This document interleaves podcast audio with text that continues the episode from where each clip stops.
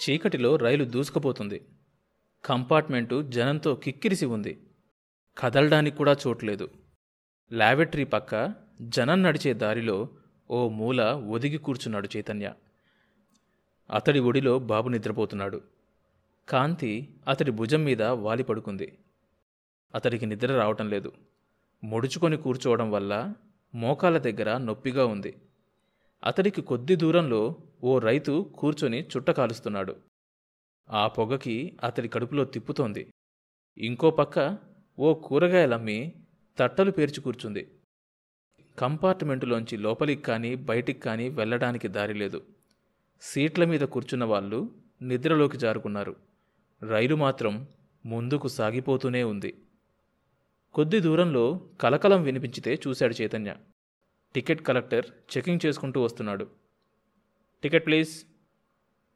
చైతన్య తన సహజ స్వరంతో లేదు అన్నాడు. ఆ కంఠంలో కనపడిన కమాండ్ టికెట్ కలెక్టర్కి ఒళ్ళు మండించింది. అతడి భుజాన్ని నొక్కిపెట్టి ఎంత ధీమాగా చెప్తున్నావురా లేదని? అడుగుతున్నది నీ నౌకరనుకున్నావా అంటూ విసురుగా తోశాడు. చైతన్య వెనక్కి పడి తల తలుపు కొట్టుకుంది. విసురుగా లేస్తూ యూ బాస్టర్డ్ అనబోయాడు. కానీ ఆ మాట బయటకు రాలేదు. దానికి ముందే దొంగనాయాలందరూ టికెట్ లేకుండా ఎక్కబట్టే మా లాంటి వాళ్ళకి కూసునేటందుకు చోటు దొరకడం లేదు అంది ఓ కూరగాయలమ్మి. అతడు సిగ్గుతో కుదించుకుపోయాడు. ఎవరికైనా ఆ అభిప్రాయం కలగడంలో తప్పులేదు. అతడి బట్టలు రష్లో ఎక్కడం వల్ల చిరిగాయి. గడ్డం మాసి ఉంది. రైలు మసికి చొక్కా నల్లగా మారి వికృతంగా తయారైంది.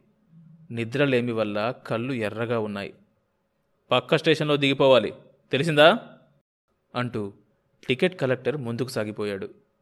మొహంలో ఏ భావమూ లేకుండా చైతన్య కూర్చొని ఉన్నాడు. అతడికిది మొదటి దెబ్బ.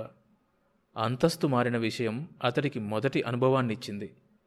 పాత అలవాట్లని పాత పద్ధతుల్ని మర్చిపోవాలి ఇక.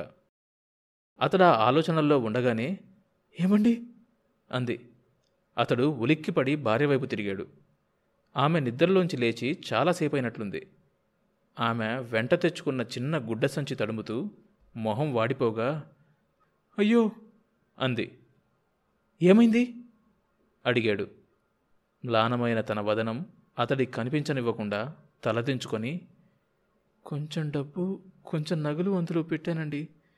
రష్లో జారిపోయినట్లున్నాయి అంది. ఆమె ఈ మాటలంటున్నప్పుడు చైతన్య వెనక్కి జారిపడి కళ్ళు మూసుకొని ఉన్నాడు.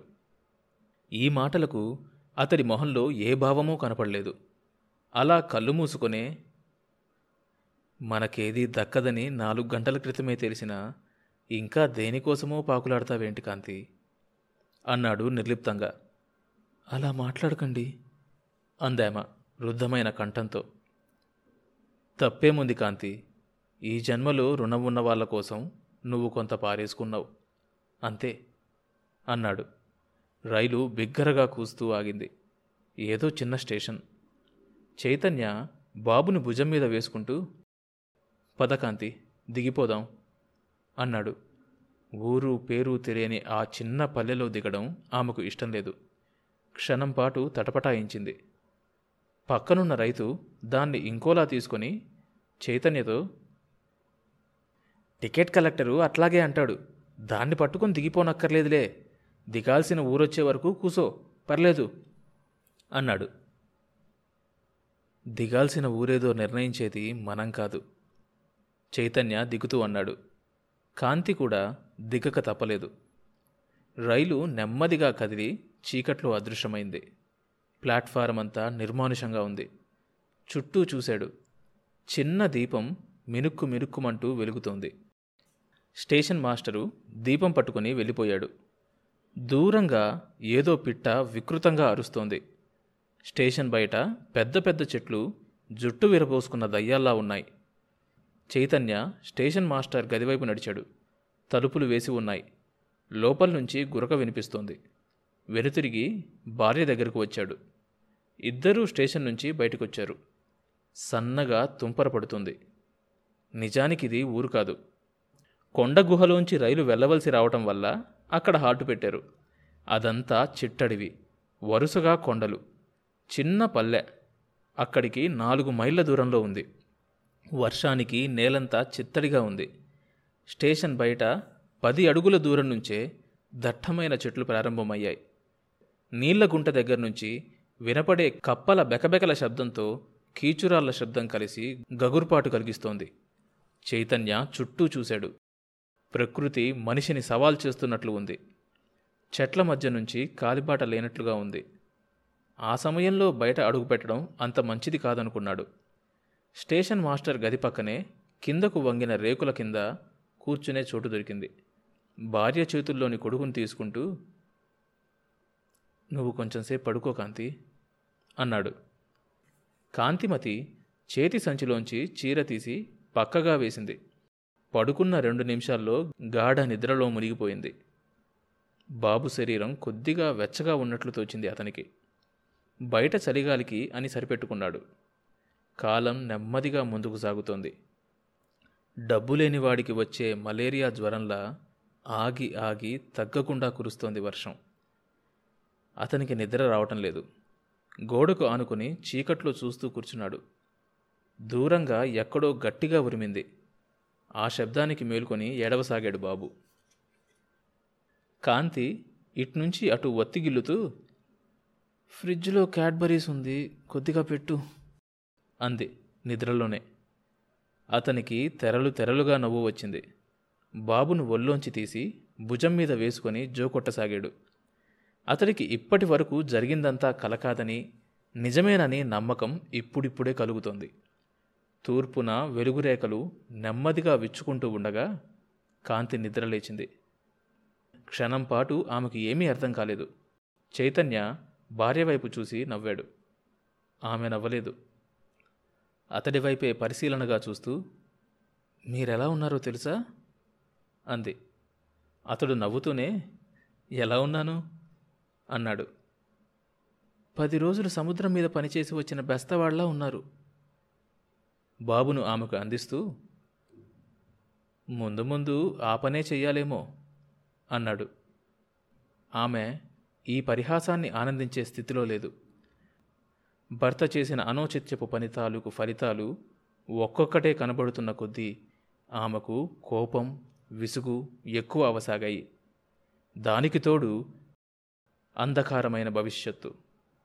చైతన్య చెట్టు నుంచి పుల్ల విరిచి అదే బ్రష్ పేస్ట్ లేదు సారీ అన్నాడు.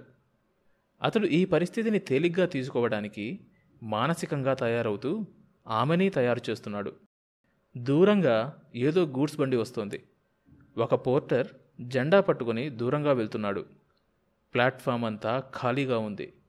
బాబు లేచి గుక్కపెట్టి ఏడవసాగాడు. చైతన్య చప్పున అటు వెళ్ళి కొడుకుని చేతిలోకి తీసుకున్నాడు. బాబు ఆపకుండా ఏడుస్తూనే ఉన్నాడు. అతడికి పిల్లల్ని ఓదార్చడం తెలియదు.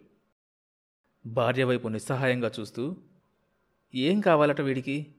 అన్నాడు. ఆమె నెమ్మదిగా జవాబిచ్చింది. పాలు. అతడికి ఏం చేయాలో తోచలేదు. ఎలా ఇప్పుడు? అన్నాడు. ఆమె మాట్లాడలేదు. బాబును ఎత్తుకొని లాలిస్తూ స్టేషన్ బయటకు వచ్చాడు. స్టేషన్కి వంద గజాల దూరంలో చిన్న పాక కనిపించింది. అటువైపు వెళ్ళాడు. కొంచెం దగ్గరగా వెళ్ళేసరికి అదో చిన్న టీ బడ్డీలా కనిపించింది. ప్రాణం లేచొచ్చింది. ఆ నిర్మానుషమైన అడవిలో ఆమాత్రమైనా కనిపించినందుకు సంతోషించాడు. బల్ల మీద నలభై ఏళ్ళవాడు నిలబడి టీ కలుపుతున్నాడు. సాధారణంగా అక్కడ అమ్మకమేదీ జరగదు. స్టేషన్లో దిగేవాళ్ళు కూడా ఎవ్వరూ ఉండరు. అందులో ఉన్న నాలుగైదు పల్లెలకు అడవిలో ఉన్న నాలుగైదు పల్లెలకు రైల్లో ప్రయాణం చేసే వాళ్ళెవ్వరూ రారు.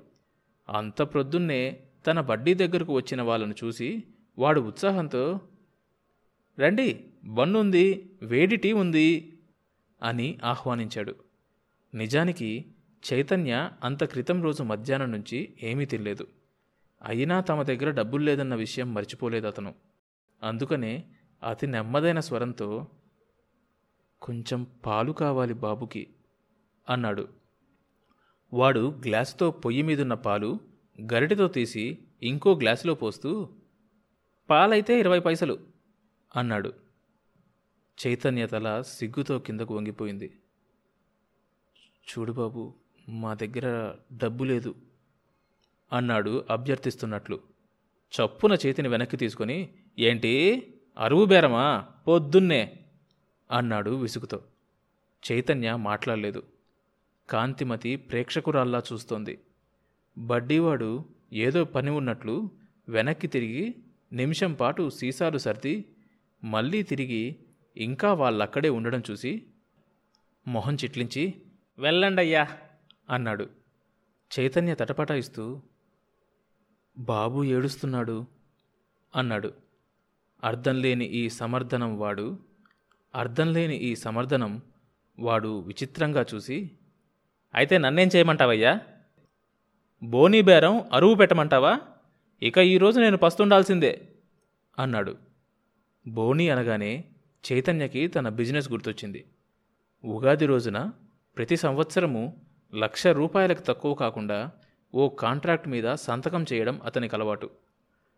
బిజినెస్లో సెంటిమెంట్ విలువ తెలిసిన చైతన్య తన కొడుకు క్షుద్బాధ తీర్చడం కోసం బడ్డీవాడిని అరువు మీద పాలడగలేకపోయాడు.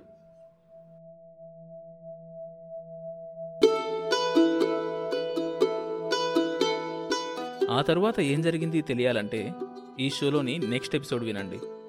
ప్రతి సోమవారం మరియు బుధవారం కొత్త ఎపిసోడ్స్ రిలీజ్ అవుతాయి.